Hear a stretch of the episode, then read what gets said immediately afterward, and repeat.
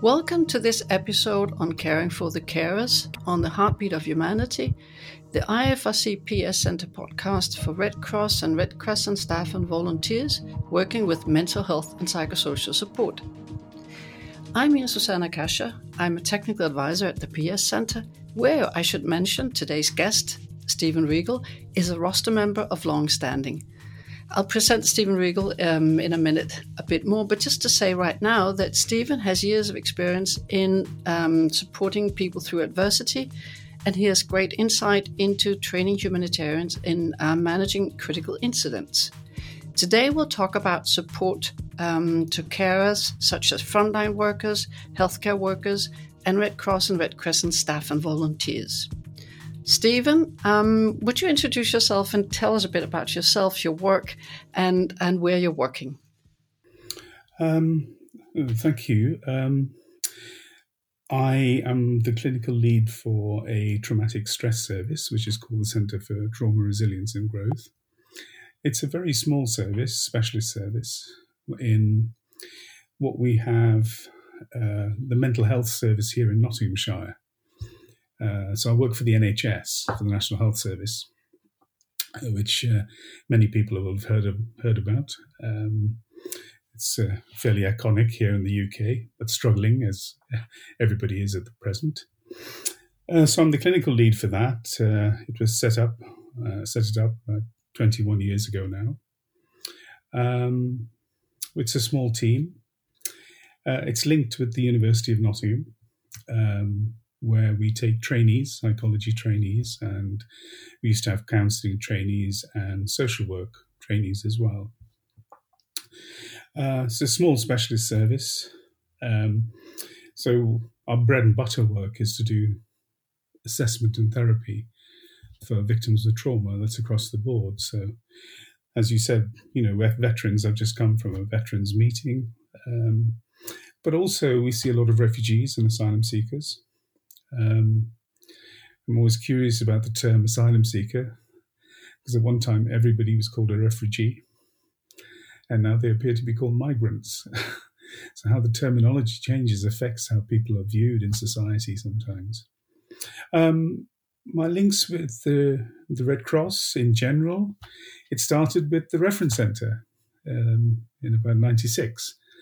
Um, and uh, then has been continuing um, over the years. Um, uh, so I've enjoyed many trips over to to Copenhagen to the office there and for trainings on psychosocial support. Uh, was involved with the development of the early manuals with other colleagues from other national societies. Um, and that's been a really uh, uh, it's been a really interesting and, and, fruitful and rewarding part of my life over the last 20 more more than 20 years now. Um, um, with the icrc uh, it was actually through uh, your the current director nana um, who, who introduced or asked me to work with the icrc in their critical incident stress management program they were running at the time um, I don't know if that's still as it is, but that's the involvement. So that was over 10 years. And then in 2004, I was involved with the British Red Cross, where I have been a volunteer. Um, the program in 2004 it was to help people affected by incidents abroad, um, which is now a formalized team. Uh, I've stepped back from that team now, but uh, that was only this year. Um, that team's still in existence and will still respond to overseas uh, events, but it's only there for UK nationals. It's uh, specific uh, with our Foreign Office, Foreign and Commonwealth Development Office. Um, yes, so I, I better say that less is hopefully is more. Unless you want to know right. anything else, that's me. No, that's fine. Thank you very much. Um, interesting to hear about your very broad and varied background. And um, I'd like to to ask you what the current pandemics, um, what are the effects that you see that it has on on carers. And when I say carers, I'm talking about frontline workers. It can be healthcare professionals, and it can be Red Cross, Red Crescent staff and volunteers. So, what are the characteristics of the impacts it's having on us? That's a really good question here, and I'll try to keep be succinct because my an answer to that can be very long. so please s- stop me at any point. Um, I, I, think in terms of the frontline workers, because I've been involved, because I've recently, in March of this year, I completed a three-year project uh, with the British Red Cross, where I was an employee of the British Red Cross to do this project. Um, and there was a variety of activities that came our way when the pandemic came on. So that was supporting, so it could have been from supporting frontline nurses. It was done virtually. So people in ICU. Um, there were people who were involved, certainly here in the UK, um, who were managing the uh, the mortuaries, for example. The death rates were so high and these were interesting. The reason we got involved in the support there was because the the entertainment industry had shut down, so people weren't going to concerts and um, outdoor gatherings, which you know, music festivals, etc. And the companies who used to manage those were drafted in to manage the mortuary services. You know, the setting up because they had equipment and they could organize big events. So it's obviously sport for those members of staff. Many of them were young, working remotely, and having to do some quite difficult work. There was also the Red Cross volunteers um, and staff. Um, the impact, I think, was, I think, due to the intensity and the very concentrated time that people were having to spend. Because I don't think, well, we know that the pandemic has touched everybody in some way. So whether people became affected by becoming ill but not seriously ill, but everybody knew people who had been become ill. Some people knew people who had died, sadly. Um, and one of the things I, I, noticed was that in terms of the Red Cross volunteers, and I suspect that would be for other NGOs who were doing this work, is that the normal connections weren't there. The, going into the office, the time to see people, the spontaneity of that human connection um, inevitably was uh, something that people missed, I think, over, over the time. And so everybody was working from home, apart from frontline services, and the Red Cross were doing in this country, as I imagine everywhere else, was doing a lot in terms of frontline services support, whether it was delivering food, befriending, helpline, uh, whatever it was. Um, in terms of the frontline nursing staff, and I think it became obvious as time went on is that clearly people weren't prepared for the intensity of the experience. If you work in an ICU setting, you expect, or it's not unexpected, of course, by the nature of the work, for people to die in ICU because they're clearly very seriously ill or injured. But for many people, many of those teams, it was the volume um, I think the volume made a significant difference. And one interesting, uh, there was much in the academic literature at the time about moral injury uh, on staff. And this came from a military perspective um, because they tried to, or the, there was an attempt to, or link healthcare workers and social care workers with the the moral injury that you might have experienced in a military setting in warfare, whereby you might be, for example, asked be asked to do things that would be challenging to your moral code. Um, so I, I, guess in a military setting, one can see that it'd be very common in peacekeepers, where the rules of engagement are so different, and you may have to stand by and let things happen that under normal circumstances you wouldn't. Uh, Srebrenica is a classic example of that.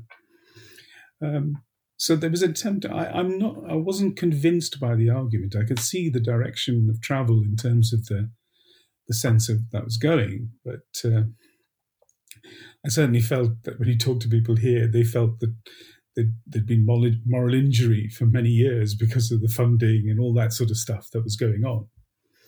Um, but I guess it was the intensity, it was the volume, it was having to work in isolation where previously you didn't. Um, it was those kind of stresses that were, I guess, the things that people weren't familiar with. Um, and many people who do uh, work in healthcare settings or work for um, some, you know, an organization of the Red Cross or any other organization like that. It's about that connection. It's about that human experience, helping people. And exactly, if I may ask you, just because you're talking about the the social isolation that was also part of the pandemic, and when you can't have that social support that you're used to having, how does it in general impact your um, psychosocial well-being and your mental health? So, what did you see? I think what happens is people internalize more. Um, so, at one time where you could have a conversation with somebody over, you know, a, a cup of coffee in a, a, room, or that informal conversation on the way to the car, or um, in those kind of circumstances, people ended up having to internalize things more people were many people working from home, or as I would call it, they ended up living at work. Um, uh, because, and I certainly found it. I know that I had to carry on my my NHS work, my trauma centre work. This became the trauma centre. Mm. Um, but as soon as I could, I went back into working in a face to face level um, because it was something that I wasn't suited to. Um, and I guess you know there are some people it, it, found that they fitted into, they slipped into it quite easily, and other people struggled with it. So I think, in answer to your question, I think people internalized more. Uh, the focus, I think, even on everything, whether it was in social media, whether it was in the mainstream media or other forms of media, was on was on death, dying, um, there was no good news for a long while. Uh, the they've been thing, scarce. They yeah, are scarce at the moment too. Absolutely. The other thing I think affected people was the uncertainty. And and what does uncertainty do to us, as you know, in general terms? I I think as human beings, we we always want an answer, don't we? We want to know why. We want to know how long you know, if something's going to happen, how long will, will it, this continue? Uh, we earn, we yearn for predictability of some sort. To be able to forecast and see what's going to happen.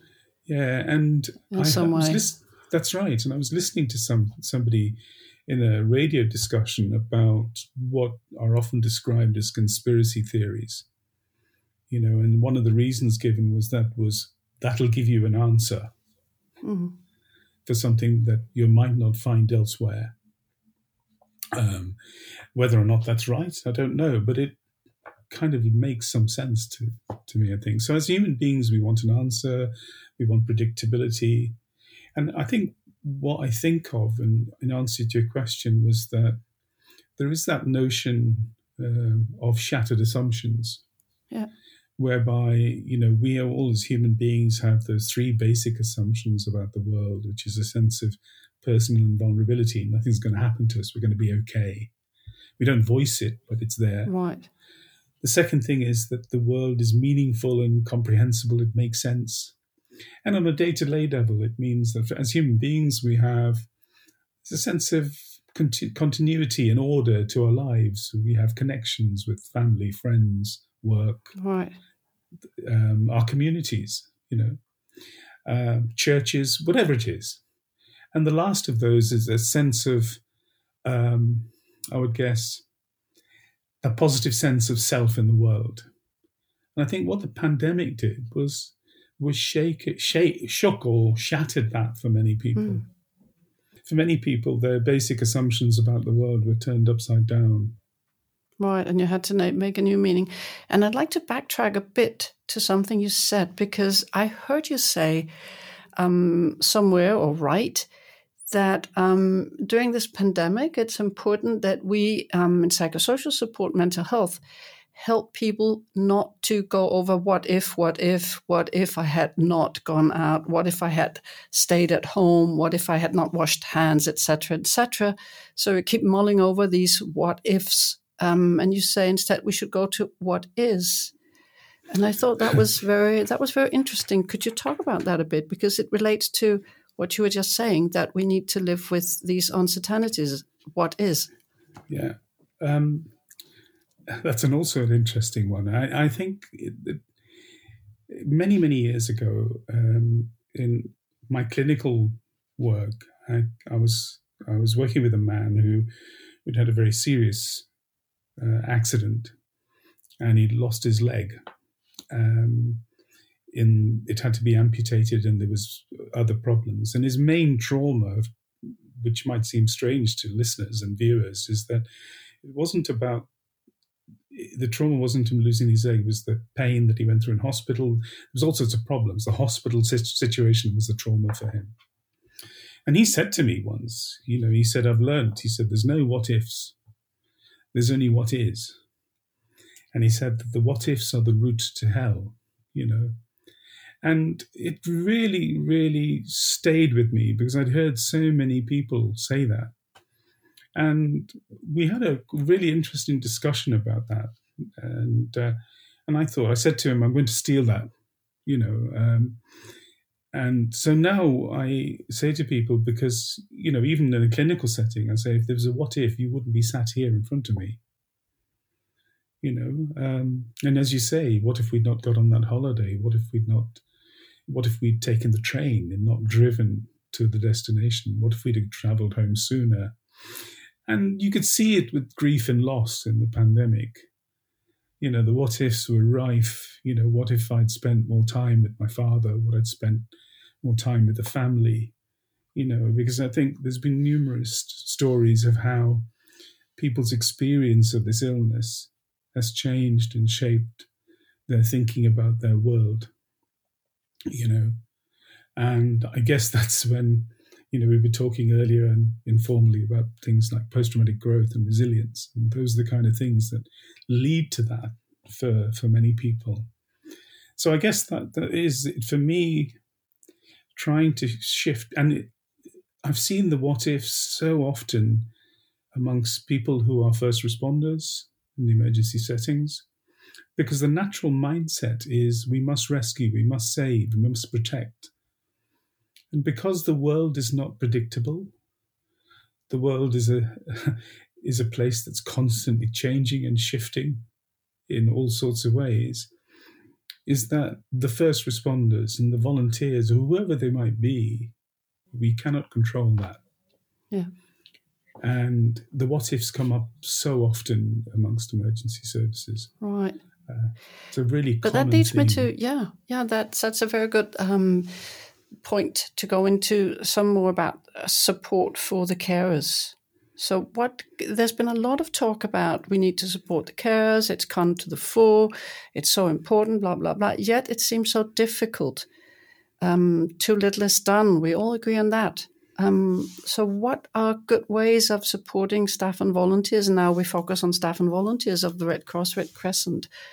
What, what, what do you think? Um, I may give you a predictable answer from me. I, I've been a, uh, involved in peer support amongst first responders and mm-hmm. and in other settings for a very long time. And many people, you know, aren't aware that the idea of peer support amongst first responders and groups who do very challenging work has been around for over three, three, four decades. and in many countries, in terms of first responders, whether it's police, the fire service, and of course the military now, they were developing this. The idea of peer support, in other words, people who do the same jobs, inhabit the same world, uh, have the same experiences, supporting each other is a really, what I would say, cost effective is one way, but it's also a really useful way of maintaining and, and enhancing resilience, I think, amongst mm. people who do that work. And the, but of course, most people need some sort of training, some sort of education around what that means to support colleagues. So, you know, very simple things like, uh, you know, what makes a good peer supporter? What qualities are there? Um, teaching people about boundaries, about safety, respect, um, and also, you know, trying to. I when I do any training in peer support, I I have a reading list that I give to people, and that reading list is not full of academic papers. It's about books that are accessible. So things, books like uh, William Goleman's Emotional Intelligence, Hmm. Um, he was a big hero of mine when yeah. when when that book came out. Yeah, yeah. So things like this, because about it's about our emotional thinking, right? You know, uh, so, so, it's that's all about teaching people. these skills. Yeah, yeah, and I think you can. You can't. I think can you teach compassion? There are people who say you can. I'm I don't know. There's studies. There's studies saying that you can do that through literature. Actually, they train yeah. doctors, um, medical students to to read books. Um, and, and discuss them and and they develop a more compassionate attitude. That's interesting. Yeah, yeah. It ties in with what you're saying. Yeah, you know, I think you know this idea, and I read something recently which is very interesting, which is the idea of that empathy is good but we need to train our compassion more. Mm-hmm.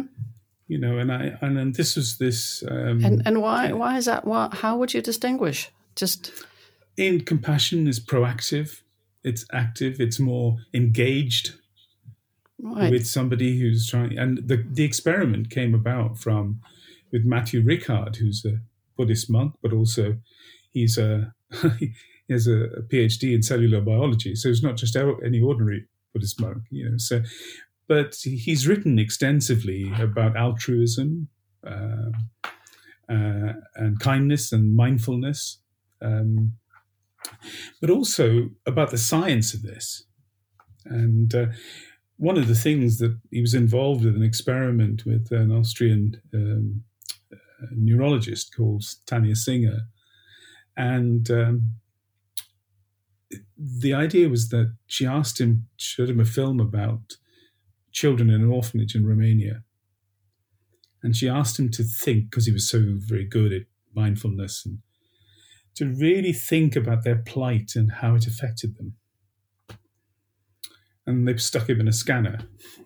And of course, bits of his head lit up, as these things often do. That, to me, that's interesting. But for the, the, the interesting thing was, afterwards, he was a complete wreck.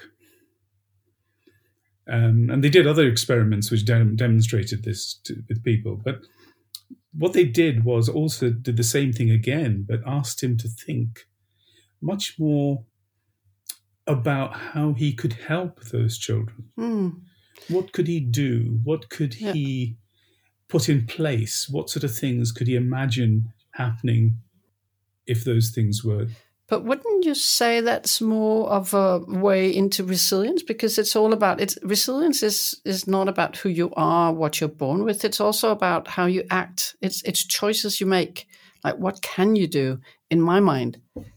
Yeah, it's it's about what you can do, but also it's about and this is where the peer support comes in, I think. Peer support is very good for enhancing resilience because exactly, people learn yeah. from each other But just briefly coming back to Matthieu Ricard, when he mm-hmm. was put into the scanner again with this compassion focus, he was a completely different emotional response. Mm-hmm.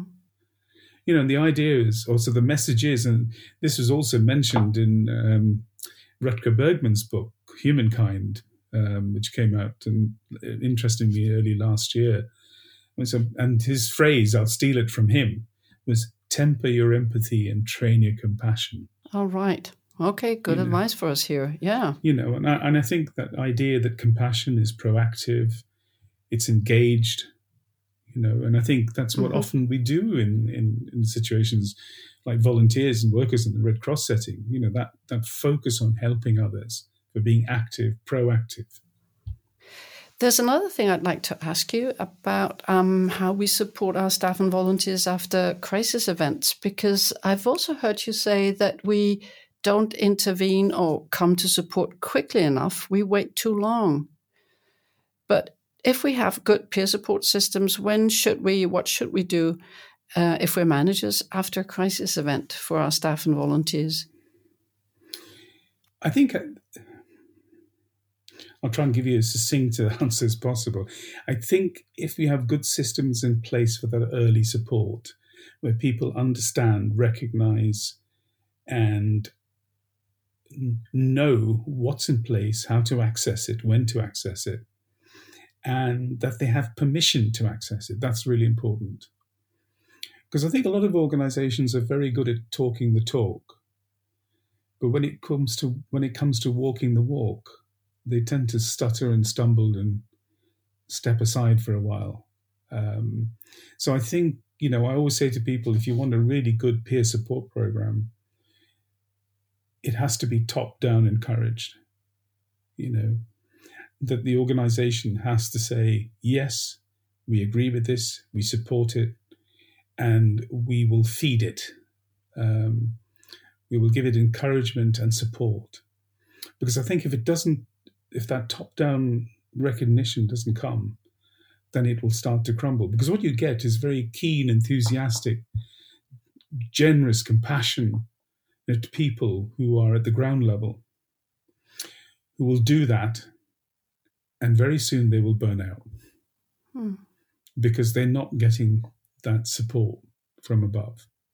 You know, so I think you know this is a really those two things. Like, yes, you need people at the ground level, you need top down support and really good foundation in the middle. Yeah, you need some support. really, really taste, tasty jam in the sandwich. Yeah, know? right. Um, Interesting enough, when we do the the trainings, um, the longer trainings, we we pair people up and they have discussions in the morning. They have questions that they go over, and each afternoon when we end the training. And it's one of the things that comes up high, most highly rated in the training, and some stay in touch several years after. So it, it, it is really a very good system to, to support. And I think small things make such a difference. Mm. You know, um, I know in my own personal experience and from my colleagues' experience that, you know, the manager who, who shows up or who comes to see you, not mm. because they want to find something's wrong, but just to say, how are you? You know, um, turns up with a you know with a cake or a box of chocolates. Uh, not that they do that very often, but you know, so it is very valued because it's somebody saying, "I'm just here and I just want to see how you are." And I think sometimes you know we need that's more of it. I think in some respects that people through the pandemic, because everybody talks in very negative experiences through the pandemic, or that's what tends to come to the fore. But I also think there was a lot of positive things that happened. You know, people started to look out for each other, care for each other. The communities came together. You know, um, and one of the academics here, Richard Bentall, who's a professor at the uh, University of Sheffield, did some studies on looking at people's mental health. And he wrote an interesting article in, in the one of the you know our national newspapers, the Guardian, about what people described as a tsunami of mental health. And he said, "But we're not sure that that's the case." Um, and I, you know, you have to be careful. I mean, sometimes, about it, but I agreed with him um, because he said, if we say it, it becomes a self fulfilling prophecy in some ways. You know, because I think people who did experience mental health problems, other than those who already had mental health difficulties and were exacerbated by the isolation, loneliness, lack of contact, etc., would have been people who might have experienced that st- stressor at some point other than the pandemic. It was just the pandemic happened to be the one that was there for them. So, I mean, yes, things did. I mean, for example, the suicide levels did not go up. In some countries, and some it did. Yeah, yeah. yeah. So um, the predictions weren't as clear cut as people. That's thought. right. Yeah. yeah. But and and um, as a final question, I think I'd like to go back to or, or continue um, along the road to resilience because what what other things could you mention that are some of the factors that could build resilient teams